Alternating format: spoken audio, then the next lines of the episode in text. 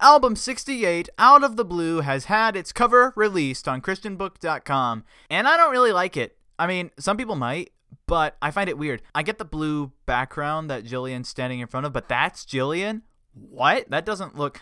Yeah, I'm starting to see why some people don't really like Gary Locke. What really intrigues me about this picture is at the bottom it says surprising truths. So I'm wondering the why are they pushing surprises so much? Maybe there's something surprising about Maury or about something, I don't know. All I know is I hope it's more surprising than Expect the Unexpected was.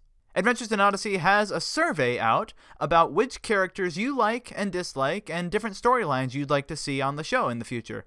Feel free to check it out and put your opinions in. There's a link in this post. Finally, Nightmares by Constance parts 1 and 2 were both released on the same day, apparently two Saturdays ago, and I'm not sure exactly why, but go listen to them now. I'll have my initial reactions up soon. You're listening to AIO Audio News. I just don't understand.